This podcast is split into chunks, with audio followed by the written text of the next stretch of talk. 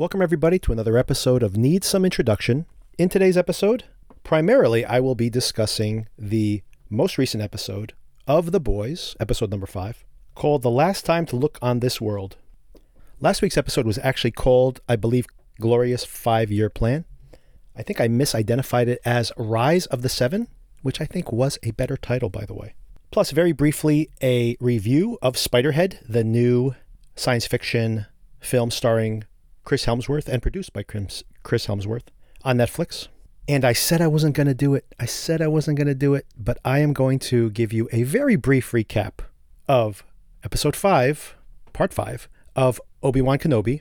Why, Victor? Why'd you go back for more? The reason I'm even bothering to talk about it is because this episode, episode number 5, is a pretty good episode. surprise, surprise. So if you have been hesitant to check it out and you have watched this much of it, I do recommend episode 5 because there's a little light at the end of this tunnel. I don't know if I would come back for another season, but this is pretty decent. Just a reminder once again, we will be continuing to cover The Boys. Obi Wan Kenobi wraps up next week, and I'll be having my final opinion on that. Nick is actually in Disneyland, I believe, next week, so he will not be able to, ironically, discuss Obi Wan Kenobi, but we'll be back the following week, and we will discuss Obi Wan Kenobi as well as Doctor Strange, which is now coming to Disney Plus this Monday. So if you haven't caught it yet, definitely check that out. And check out my review in this same feed. It's about a month and a half old now, so the beginning of May, my review of Doctor Strange 2, directed by Sam Raimi, which I thought was pretty good, decent. And I did enjoy, I am a fan of Sam Raimi, so I did enjoy some of those Sam Raimi flourishes, which apparently turned off a lot of Marvel fans, but I like those idiosyncrasies. Also want to briefly briefly mention that Ms. Marvel had another episode this week, which I will not be breaking down, but I did find it entertaining. It still continues to be very much in the mold of a Spider-Man film.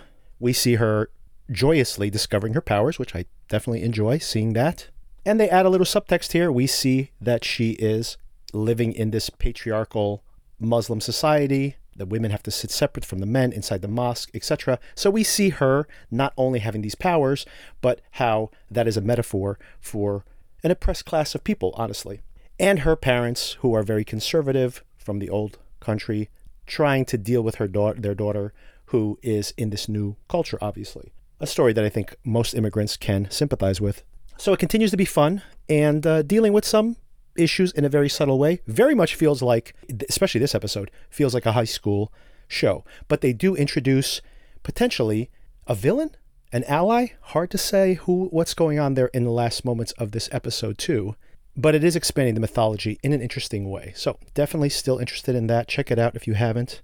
Even if you're not a teenage girl, but if you're a teenage girl, you'll probably love it. By the way. And in the near future, Sona will be coming back to watch and review weekly only Murders in the Building. And of course, Better Call Saul, which is less than a month away now, just three and a half weeks away from the return of Better Call Saul. So make sure you subscribe so you know when all that becomes available. You can always email us at needsomeintroduction at gmail.com. Give us a review on your podcatcher of choice or a five star rating if you'd like to support us. And most importantly, recommend us to your friends and family. With all of that out of the way, I did also have a review and a recommendation for folks who do like The Boys, something that I think is very much in line with the dark comedy and some of the grisly visuals of The Boys. It's a show on Netflix called Love, Death, and Robots. What exactly is a tech millionaire? It's a lot like a regular millionaire, but with a hoodie and crippling social anxiety. Should we shoot it? Fuck yes, Coots, let's shoot it.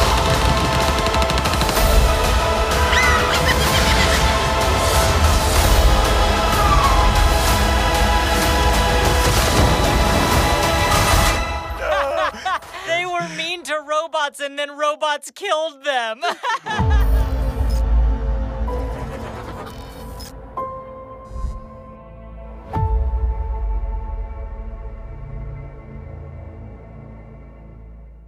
So the third season of Love, De- Death, and Robots just premiered recently. And this is an anthology of short films from many different filmmakers produced by David Fincher and Tim Miller. David Fincher, of course, the one of the most skilled directors of his age, the director of Fight Club, Gone Girl, Panic Room, Seven, just to name some. And Tim Miller, who is the director and producer of the Deadpool films. And I would say that in general, these episodes are more in line with Miller's mentality than Fincher. But I highly recommend this. Most of these episodes are not great, but I'm a big fan of anthologies, as I've mentioned before in these episodes of the podcast, because you watch it for 10, 15 minutes. There's usually some good idea in there, even if it's not perfectly executed. And there's another story in 15 minutes. You don't have to put in a three hour watch to find out you're going to be disappointed in the storytelling. And I really do like that. It's like gives you a lot of different flavors. It's like having a buffet. Nothing's perfect, but you got a lot of different flavors. It's something good there. And this third season is probably the best of the three seasons of the show. So season one very much felt like it was cobbled together as if these were existing projects that had just kind of been put in, under this umbrella for release. And then season two, the first couple episodes I found really disappointing, not interesting at all, and I didn't watch season two. But then I did come back for season three and retroactively finished season two and found, especially in the light of season three, which I thought was very strong, that even though season two is definitely the weakest of all of these seasons, it still is once again just interesting enough. And I mean, how much of a time commitment is it? I mean, even the entirety of season two is less than feature length. It's maybe two hours, two hours and 15 minutes. Since all of these individual episodes are only 10 to 20 minutes, 20 minutes max, maybe 15 minutes on average. But let's get to season three. Importantly, there is an, the first episode actually directed by David Fincher, and it is called Bad Traveling. And this is just to show the skill of like a really talented director, how well directed this episode is. It's really stunning and really grotesque, by the way. So, as a call out, I would only make this recommendation, maybe not only, but make this recommendation primarily in this episode correlating to The Boys, since the visuals in this anthology, oftentimes, I'd say more than half of these episodes feature extremely disturbing imagery. And if you're a fan of the boys, you're okay with that. But if you're a fan of like Obi Wan Kenobi, if that's as far as you go down the line of graphic violence, then woo, this is something you need to be warned off of, I would say. But if you don't mind it, I actually think it's pretty impressive. I'm actually a fan of horror movies, like I've mentioned before. And I don't mind gore if it serves a purpose. And I kind of like when some of these visuals can actually be transgressive. And I guess, I mean, it's kind of shocking the imagery in these episodes.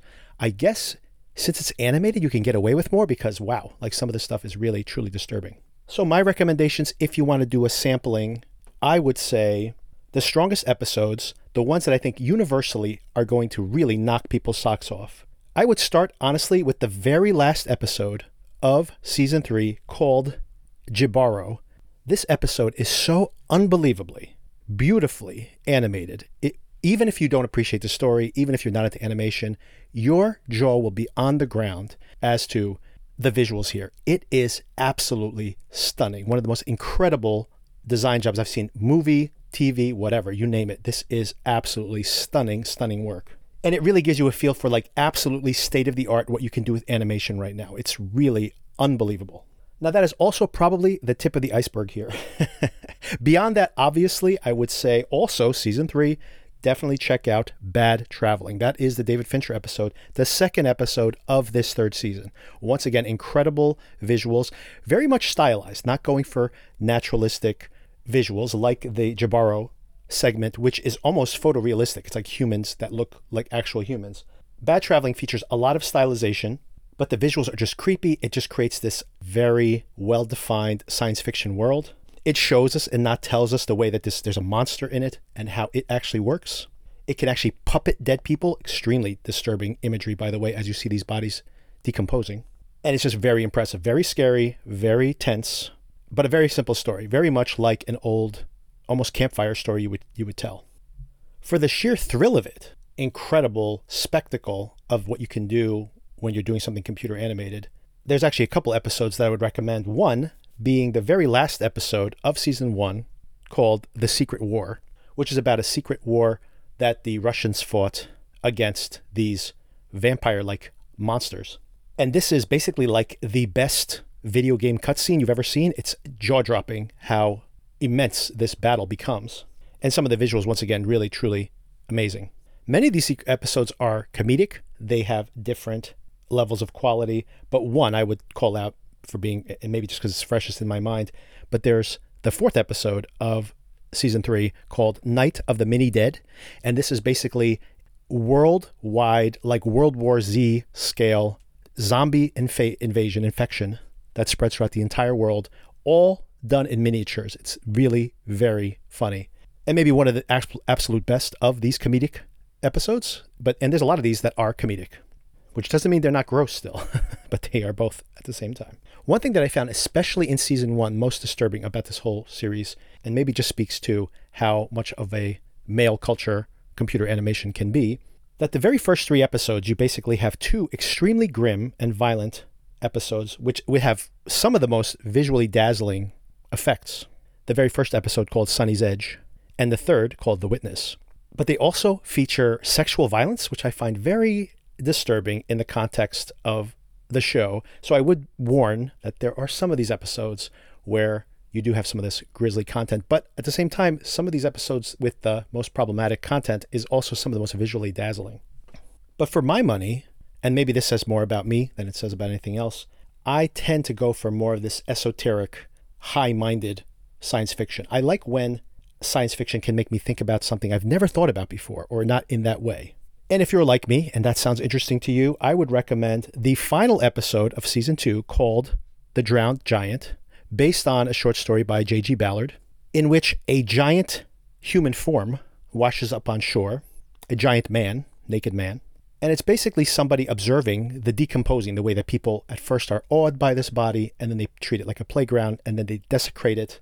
And it's really just, I guess, Ballard's work itself is a mediation or meditation on life itself, on the fact that we all have to deal with the fact we're going to die someday. And the visualization of this body decomposing on the beach is really profound, not just gross, but really profound. But for my money, the absolute best episode of this entire series goes all the way back to season one, the 14th episode called Zima Blue. And I won't spoil it for you here, but it is taking place in the far future and it deals with issues of artificial intelligence and mortality and our relationship with technology, all in a very, very simple metaphor, a surprising story, the way it unfolds, and really surprisingly, like shockingly in the end, really emotionally powerful. So I consider this the absolute best, the high point of the series. Although, honestly, even the worst of them, even the ones that have the silliest, just joke based purpose for existing, are actually pretty entertaining. That's Spiderhead. We're proud of our work. Your presence in this facility, while technically a punishment, is a privilege. Where have you been? Drug study. In science, we have to explore the unknown. They've been testing me up and down. A lot weirder stuff than usual. This is new frontier stuff here. Before we begin, I need your permission to administer Pen 40. This place can really mess with your head. Drip on. Acknowledge. Drip on. Acknowledge. Acknowledge. Yeah, acknowledge. Let's do this.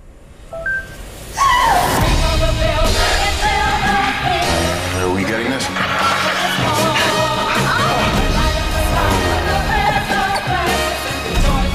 Whoa. This doesn't feel right time to worry about crossing lines was a lot of lines ago. All right, the second thing I want to briefly discuss is also on Netflix. It is Spiderhead. Just the conflation of a bunch of things that are going on right now. This has Miles Teller and Chris Hemsworth and is directed by Joseph Kosinski. So, interestingly, we have Thor himself about to have the next Thor movie just around the corner. And here he is producing this film and starring in it. We have Miles Teller, who is currently in the Godfather making of docu series, whatever you want to call it, The Offer, at the exact same time this is coming out. But of course, most importantly of all, he is currently in Top Gun Maverick, which is going to be the biggest movie of the year, probably a massive success. Directed by Joseph Kosinski, the same director as this Spiderhead movie. In the film, Chris Hemsworth plays a megalomaniacal tech slash pharmaceutical CEO who runs a special prison on an island, a beautiful island that you fly in on his private airplane to, where prisoners can reduce their sentences by getting drug tested with different mood altering drugs. Some make you happy, some make you angry, some make you terrified, some make you fall in love. And what we see is Miles Teller as one of the prisoners, the main protagonist of the film, trying to unravel what's actually happening there, and also getting emotionally involved with Jurnee Smollett playing Lizzie. And as I mentioned, it's based on a George Saunders short story, Escape from Spiderhead. Now, I watched the movie and I will tell you, I'm not going to spoil it for you, but it is totally eh. Like, it's very much just kind of middle of the road, not that interesting. I have read the George Saunders story that this is based on, and big chunks of that story are literally transcribed. Like the dialogue that people speak to each other is literally what the narrator is written, has written in that story. It's almost the entirety of that story, which is very short, by the way, and I will include it in the show notes if you want to read it. It's available for free. You can just click the link and read the uh, read the story. And it's basically an expansion of that. They've taken exactly what is on the page there and then added some scenes in between and specifically at the end to expand the story. Now, the endings are completely different, so it's not a spoiler to read one versus the other. And the only reason I want to bring it up, this very mediocre film, after I'm watching it, I'm really just curious as to why it was made. First of all, why did Chris Hemsworth want to produce this film? He does get to play a different type of role, but I don't think it's that interesting. Maybe that's the goal. Maybe he just wants to get away from the roles he usually has to play. So it does give him a different shading. Secondly, why did they make this film? The ending of the film, which I will not spoil, but the ending of the film is so utterly different than the ending of the short story. The short story has a real, almost comedic streak to it, and then it ends, it pivots into something really metaphysical, something very internal in a way. And of course, you really can't pull that off in a movie, so they go a different route, which is fine. But I do find it's very strange that, like, this was the film that they adapted. This is the story, the George Saunders story that they adapted. By the way, this is not one of Saunders' best works, but I do find the ending is very haunting. It really sticks in your mind, the ending of that short story. It's in the show notes, so check it out. It'll only take you less than half an hour to read it. So, very strange that they adapted it in the way that they did. And my final point I would make is that the most memorable thing about this film adaptation is the music that's being used. It's a lot of yacht rock and just kind of soft rock of the 80s. And I'm sure there will be many, many playlists made of all the music that is in this film. So just check Spotify for Spiderhead playlist. I'm sure there'll be dozens of them. And other than the nostalgia of hearing those songs, it also is very strange that this is the tone they went with. Was this supposed to be comedic? How do you buy some of the darker stuff in this story with this comedic tone? And with all that being said, I think that Joseph Kosinski, who just a couple episodes ago when I reviewed Maverick, I was a big defender of him. You know, people are not fans of his early work. He did a lot of sci-fi at the beginning of his career. He did Tron Legacy, then he did Oblivion with Tom Cruise, first time he worked with Tom Cruise. I like both of those films, although most people do not. And I like the kind of cold detachment that he has in those sci-fi films. And then I think it also works very, once again, he's very cool and detached in the next two films he made, which are almost like brothers. Home of the Brave, also with Miles Teller, by the way. This firefighter, based on true story, firefighter saga, and Top Gun Maverick both heart on their sleeves heroic stories, which once again, his cool detachment is perfect because it becomes like this blank palette for people to play out these heroic acts. So the fact they brought him in for this film is very strange because he gives it the same cool distance that he gave like Oblivion, for example. But there's a certain degree of zaniness that the film expects that is obviously not in the tone of the film. So anyway, I would say if you watch this, you won't dislike it. You'll forget you watched it a day later. so your time is better spent somewhere else. I just wanted to call it out because I find it so strange the fact that Miles Teller has had this three film coupling now with Joseph Kosinski, strange pairing between the two of them, that Chris Hemsworth wanted to make this film, which really doesn't seem like he could make anything right now. He could probably get anything greenlit. This is the film he wanted to go and make on his own. And of course, who thought this story would be adaptable into a feature film and why get Kosinski as a director? Like, wh- what's this take that he had that works when you needed something? I think the tone of the film needed to be able to slip from one genre to the other in a way that this does not at all. It's very strange, not terrible, but just a weird combination of ingredients.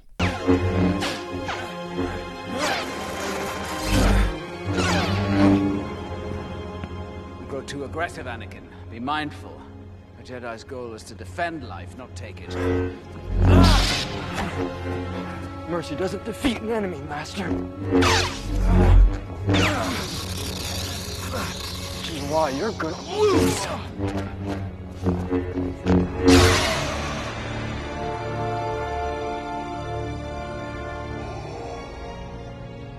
launch the attack.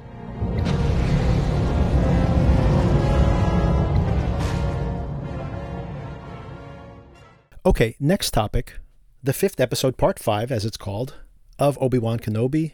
So I'm about to spoil this episode. Before I get to that, I'm just going to give you a very general review. If you have been hesitant to jump in, not sure I'm convinced yet that it's worth watching.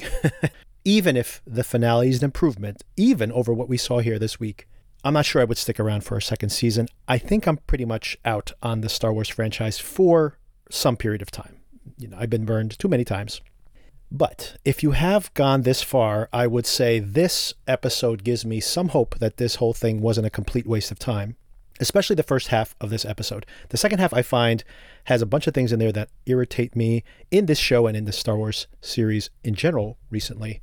But I thought the first half of this episode is really, really solid. All right, now I'm going to get into the spoilers for the episode, so you may want to jump ahead about 12 minutes, I would guess.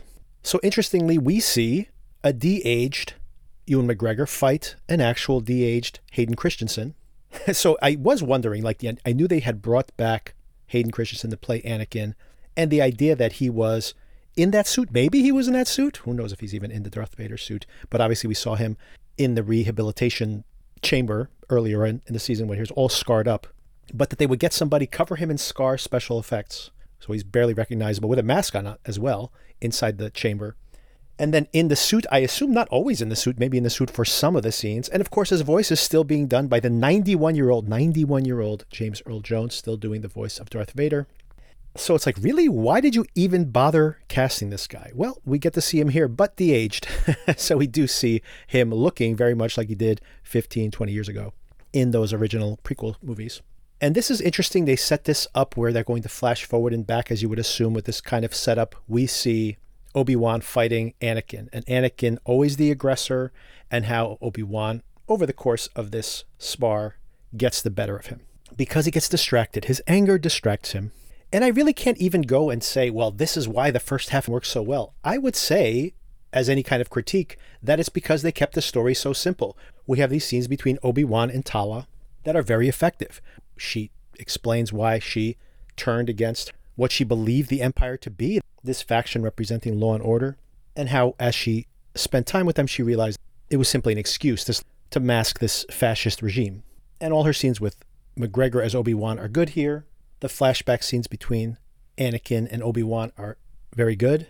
And about halfway through the episode, we have this confrontation between Obi Wan and Reva. And finally, we discover what was not a surprise to anybody who's been paying attention that Reva was one of those younglings from the beginning of the series and that her real agenda is to kill Darth Vader. I tried to help them, but I couldn't. I was too weak. When he left, I played dead, hid with the bodies, felt them go cold.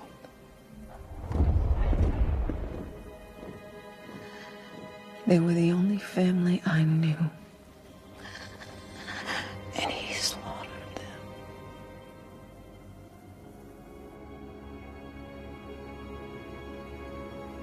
You're not serving him, are you? You're hunting him. Let me help you. Why would I ever trust you? Because we want the same thing. Do we, Obi-Wan? Do you really want Anakin dead?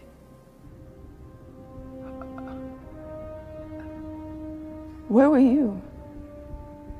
while he was killing my friends. He was your Padawan. Why didn't you stop him? Why didn't you save us? I don't need your help. I don't need anyone. You won't stop him alone. You have no idea what I've done alone. So she just wants to get close to Vader and she doesn't care. She will take as many people out as she needs to. She does not care. First of all, it's pure vengeance to kill Darth Vader. But second of all, if killing Vader saves potentially thousands of lives in the long run, who cares if she kills a dozen people to get to him? And it's this kind of blind anger that's turned her into the character she is. And as I had earlier suspected in previous recap episodes, this actress honestly was cast for this pivot because her scenes here with Obi-Wan are not strained. They feel sincere. This is the best we've gotten from her performance this whole entire time. But of course, primarily what we have to see her doing is the grunting and screaming that we've seen in the first episodes. I did find one thing that's still kind of irritating here is the Leia character. And I do want to be clear here that when I'm criticizing the actress who plays Reva and, of course, the young actress who plays Leia, I am not criticizing the performers, right? Especially not the Leia character. A young child like this is not making a choice on camera. She's not the author of what's happening in the, the show. And this is why I get angry at the show and not at the individual components of the show. Someone's masterminding all this. If you're like, I don't like this actress in this role, think about what that means there are people who are auditioning hundreds of actresses to play these roles. So they are picking the one that creates the tone that they want. So if this is the tone you're getting and you don't like the tone, it's not the actress's fault. It's the people who selected them, first of all, to be the person in the role. And second of all, directed them via the screenplay, via the creative decisions, via the direction and the editing, specifically to give that role an actor will sometimes give you 7, 10, 40 different versions of a same take. And then in the editing room, you decide which string of those sequences you want to string together to create their performance. So if you find their performance incredibly annoying, that means that whoever okayed this final version of the episode said, Yep, that's what I want to see. so that's my criticism. I just want to be clear. I'm not attacking a child actress. These are decisions that are made way after she's on set. If They were made before she was hired, and they were made after she, a year later, when they were editing things together. That all being said, this is a very annoying character. Leia is a very annoying character. And I don't understand this decision, once again, not the actress, but I don't understand this decision to make her act this way at this age as if, well, if you act that way when you're 19, if you're this kind of very headstrong and entitled princess at 19, that of course you were like that when you were seven or eight years old. Of course you're like that from birth. That's not true. We all know if we have teenage relatives, the way you act at 17, the way you act at 15, the way you act at 24 versus the way you acted at seven or eight are very, very different. So I don't understand why they've written her character this way. She could be very intelligent. She could be all these things, but not like Leia is acting like a 25 year old when she's eight. It doesn't make any sense.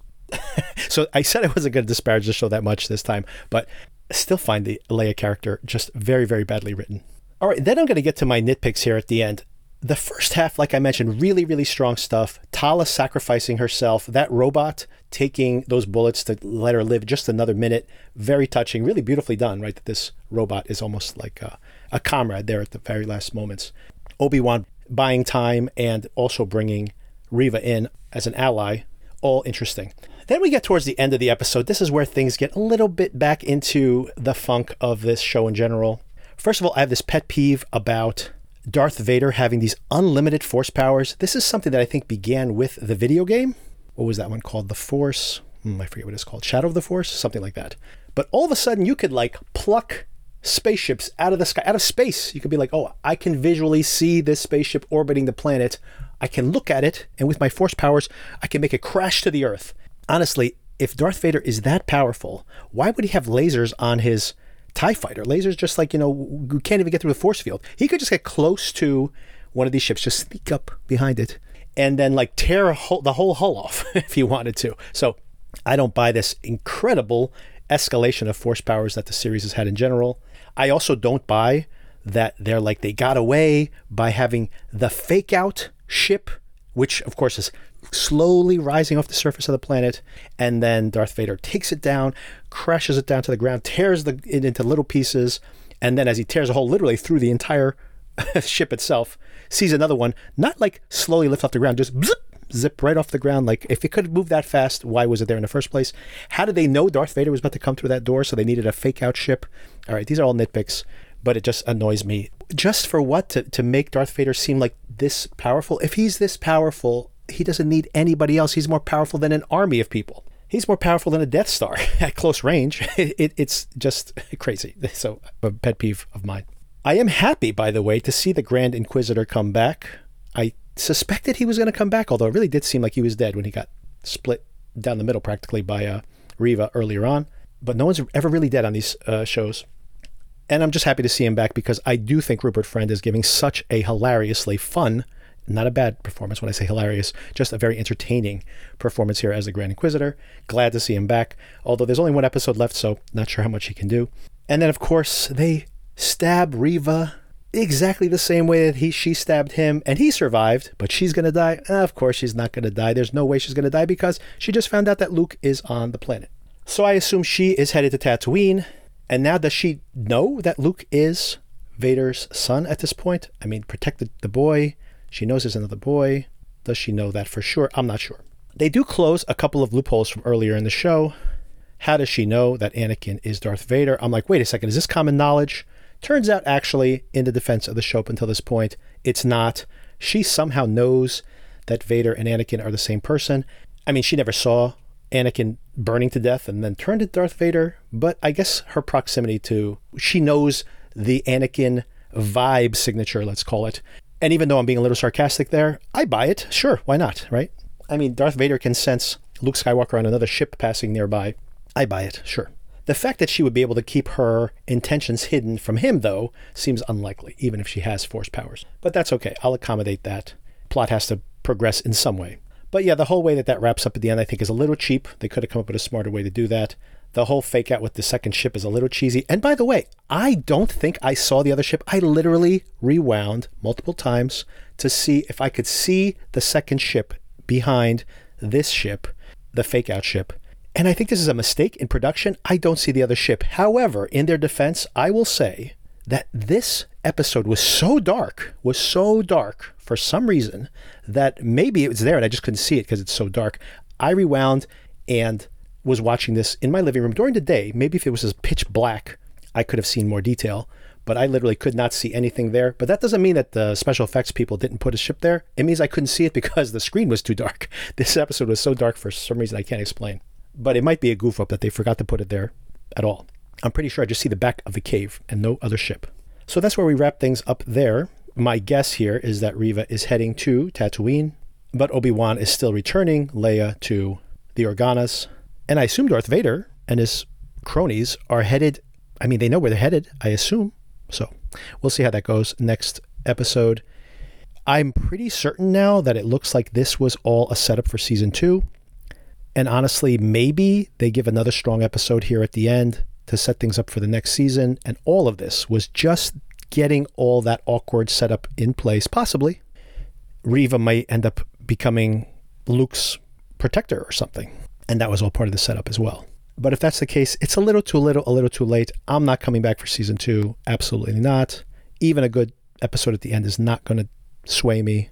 But if you have been enjoying this show or on the fence, I think you will be happy with this episode and probably in general happy with the direction things have gone here at the end. For me, like I said, not enough. Not enough. All right, finally, let's get into the meat of this episode The Boys, Episode 5. You killed Gunpowder, didn't you? Did you use your little laser eyes? You're too fucking right, I did. And it felt good. For once, I leveled the fucking playing field.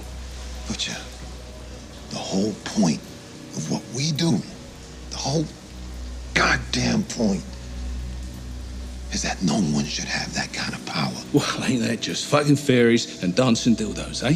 I happen to live right down here, mate, on planet Earth. So, season three, episode five of The Boys, the last time to look on this world of lies. Quite a mouthful. We open with some video footage of the torture that Soldier Boy underwent for decades, apparently, when he was back in Russia. Mother's Milk is reviewing the video, but doesn't seem to be enjoying this. You would think that maybe there was a little Schadenfreude in here, seeing him be tortured, but not really sympathy, but there is some kind of element of disgust in seeing him get tortured. Directly following up on the finale from last week, we see that Mother's Milk is still very disappointed that Butcher took the 24 hour V and worse gave it to, to Huey as well.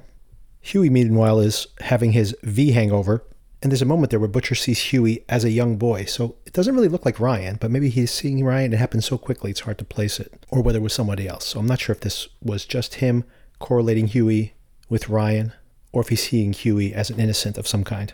Kimiko, meanwhile, is not healing, as her interaction with Soldier Boy has dampened her healing powers, or we discover over the course of the episode that perhaps she's completely lost her powers, which I speculated last week, which would be potentially the discovery that could be the way they defeat Homelander. Meanwhile, with the departure of Edgar, Ashley has been named CEO, but really she's just a puppet for Homelander, who's getting his ass kissed by everybody at the board. This is his first time he's been at the board, so they're introducing themselves. And when being asked just a general question, he takes it as in the front that this board member is calling him stupid for not knowing what she's talking about.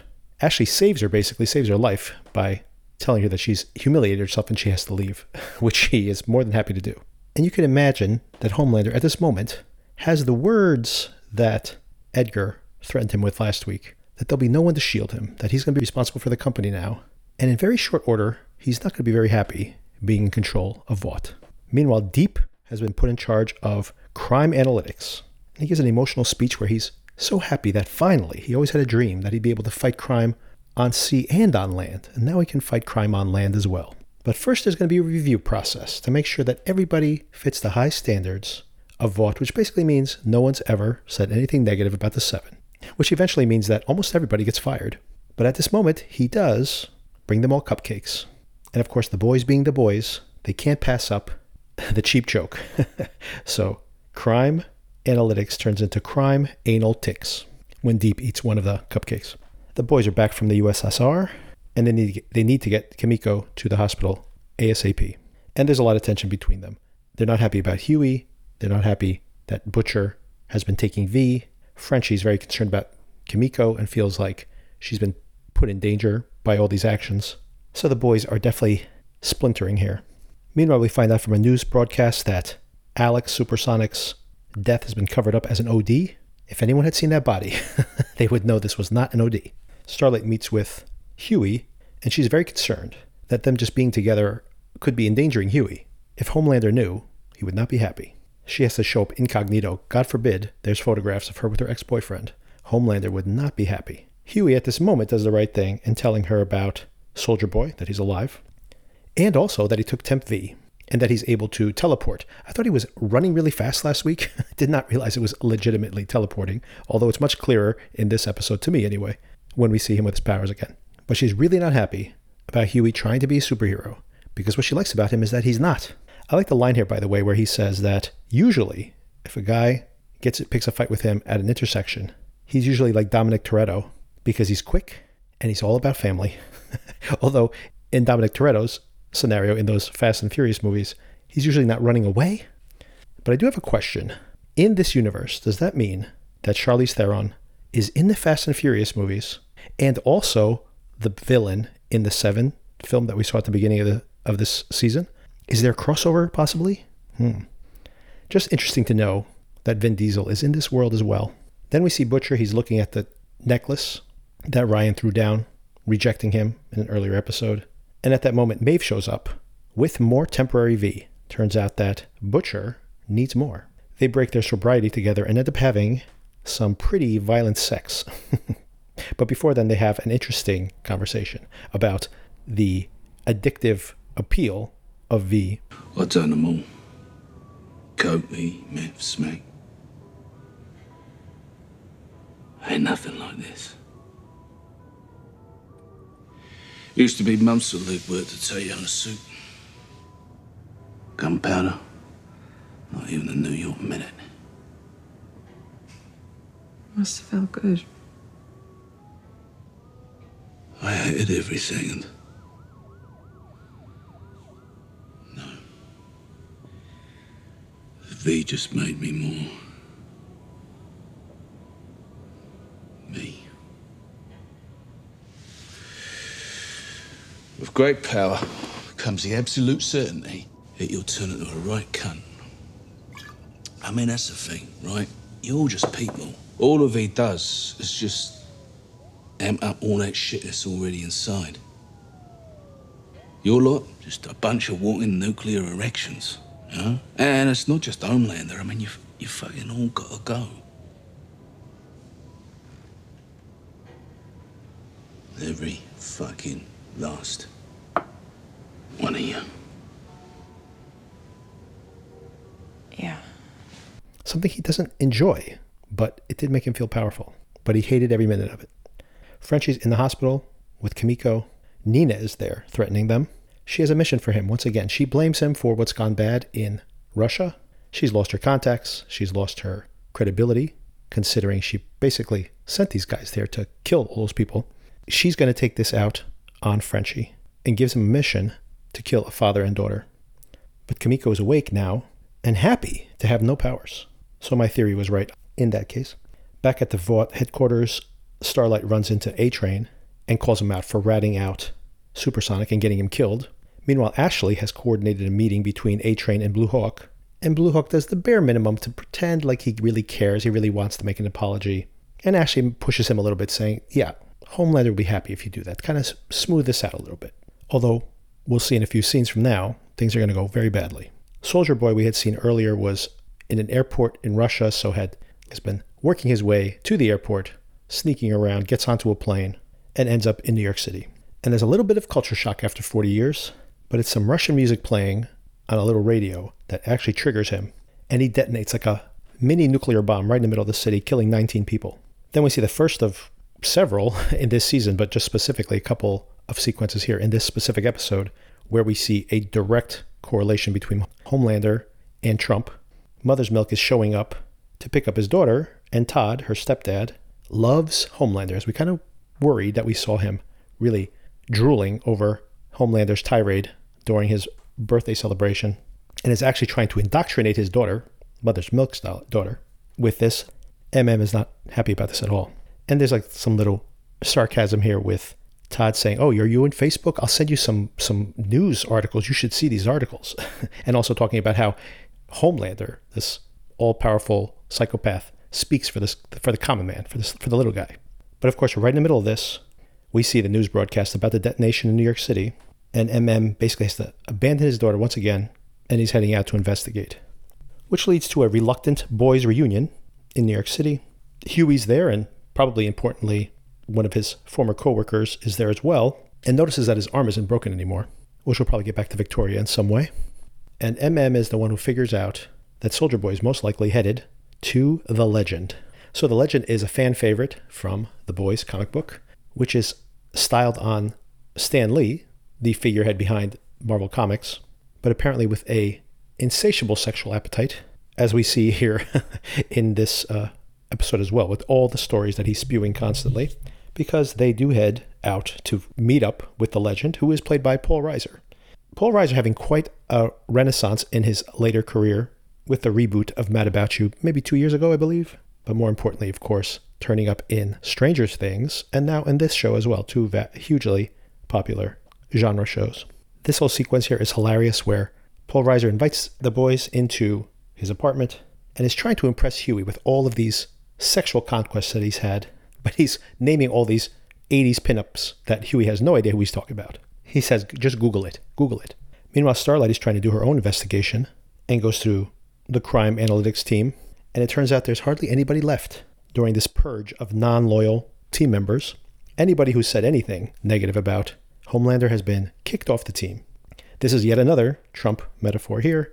Within the White House and within some of the security organizations, there was a big purge for anybody who had said anything negative or tweeted anything negative or had ever said anything publicly negative against Trump, which left a lot of these agencies short staffed. This is an extreme uh, example of it, wherein almost everybody is gone. A Train makes the absolutely terrible decision to bring Blue Hawk to the community center where his brother volunteers to do some apology. And it's as rote and non sincere as you can imagine.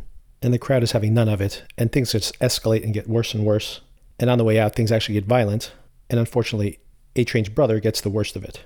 Turns out he might end up paralyzed. And this might be, maybe, the turning point for A Train. I mean, he got supersonic killed last week trying to get back into Homelander's good graces. And is this finally a turning point for him? Remains to be seen, but I have a feeling it is.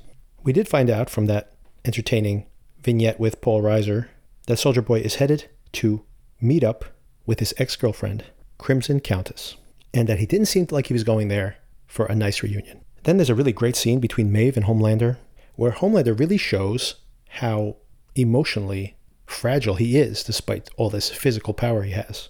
Invulnerability, literally. You know the real tragic thing in all of this? Is that more than anyone, I knew what it was like for you. Swarmed everywhere we went, every little mistake, front page news. It is lonely at the top, yes, but at least we had each other. We were lonely together. And I loved you.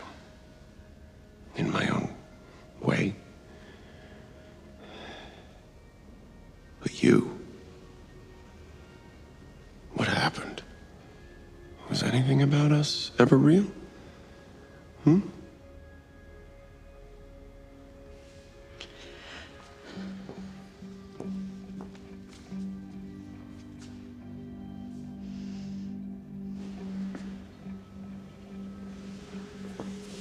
From the start, I hated you.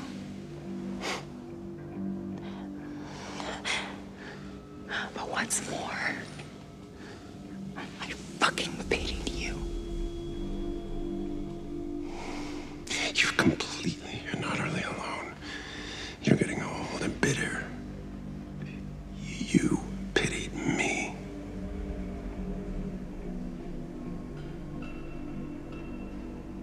I mean, that's actually kind of funny, don't you think? In the end, she's abducted by Homelander and Black Noir, I believe. It's Black Noir. It all happened so fast. And the cover story eventually for this is that she's in rehab again, but she's incommunicado. And even when Starlight questions Ashley about it and says, Come on, you can tell me. I know you're scared, but you got to tell me, where is she? She almost tells her, but then she doesn't. So where's Maeve right now? Good question. At the same time that A Train's getting the bad news about his brother, in the same hospital, Kimiko and Frenchie are watching a musical together on their laptop. And for a moment, Kimiko has this fantasy of being normal, that she can actually speak, she starts singing, and they have a whole song and dance number here. And none of that is real, but she does kiss Frenchie. He freaks out a little bit and decides to go get coffee, but ends up getting abducted by Nina and her henchmen. And I do wonder if Kimiko is going to want her powers back when Frenchie's life is at risk. Then we catch up with Crimson Countess. She apparently is a cam girl on some campsite for people with superpowers. And she's doing some cyber sex with Seth, Seth Rogen himself, one of the producers of the show. And I think he's playing himself because he actually talks about having worked in a movie with a monkey actor. During the actual session, they're interrupted by the boys who knock Crimson Countess out, tape up her hand so she can can't use her powers. And they really just want to use her as bait. And they mention that your boyfriend's coming, coming to meet with you. And she says, How did he get out of Russia? And of course, how did she know? And this leads us to the final sequence of the episode here. A few things coming together all at once. Earlier on, Huey had decided to take the V. Butcher was actually pressuring MM to take it as well, but he refused.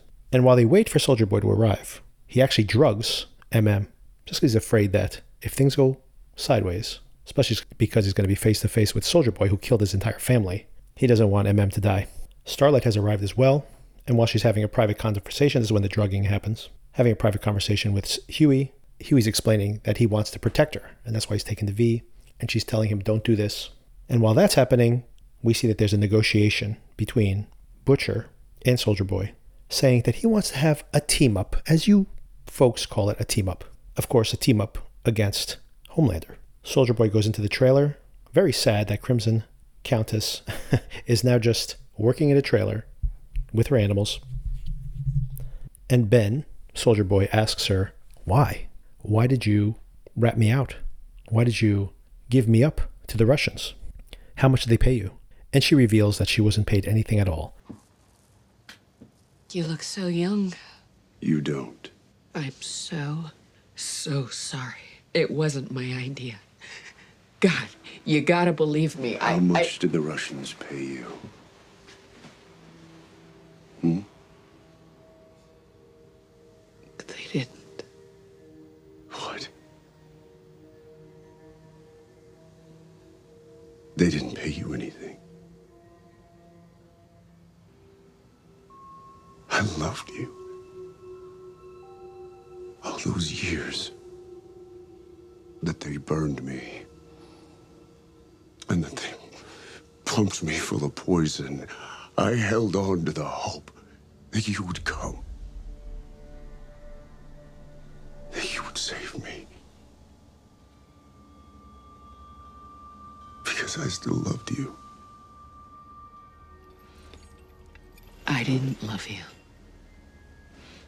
I hated you. We all did.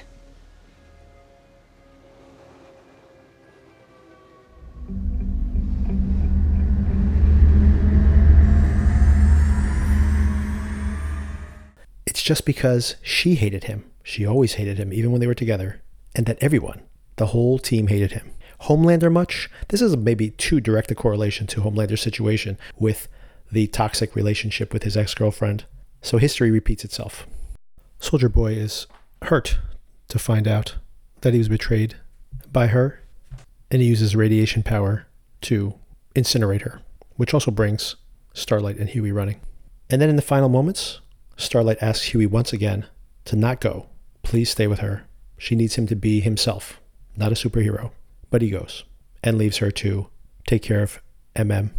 And that's where we leave things. No more secrets, huh? Huey. You're teaming up with a murderer. This is the only way that I can save you from Homelander. I'm doing this for you, whatever it takes. Remember? Come with us. You and me against the world. Please don't go.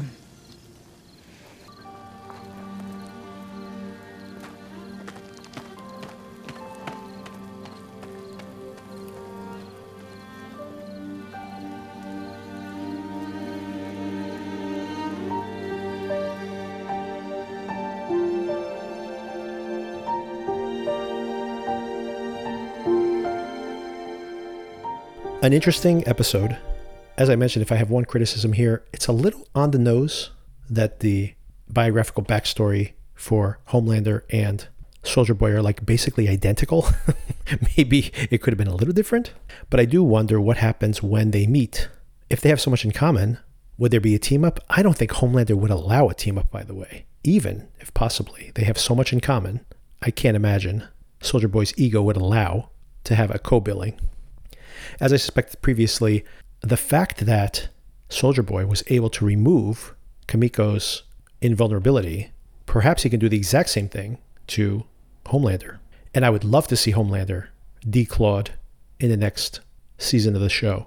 What a fascinating reversal for that character.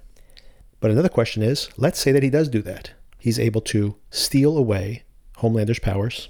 This is another monstrous egomaniac who maybe has been brought low and has learned some humility from his decades of torture. Or maybe he's just more furious than ever.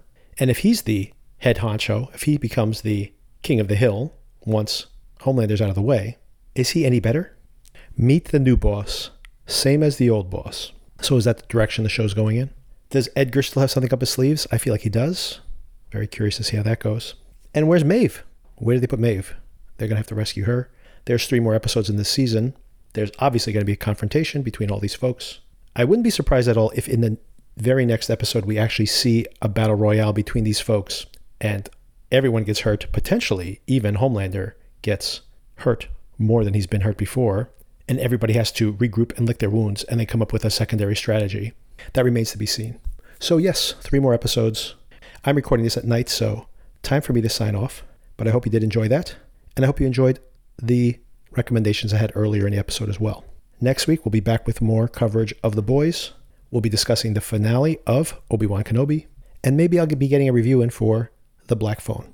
As always, remember to recommend this to one of your friends or family if you enjoy the content.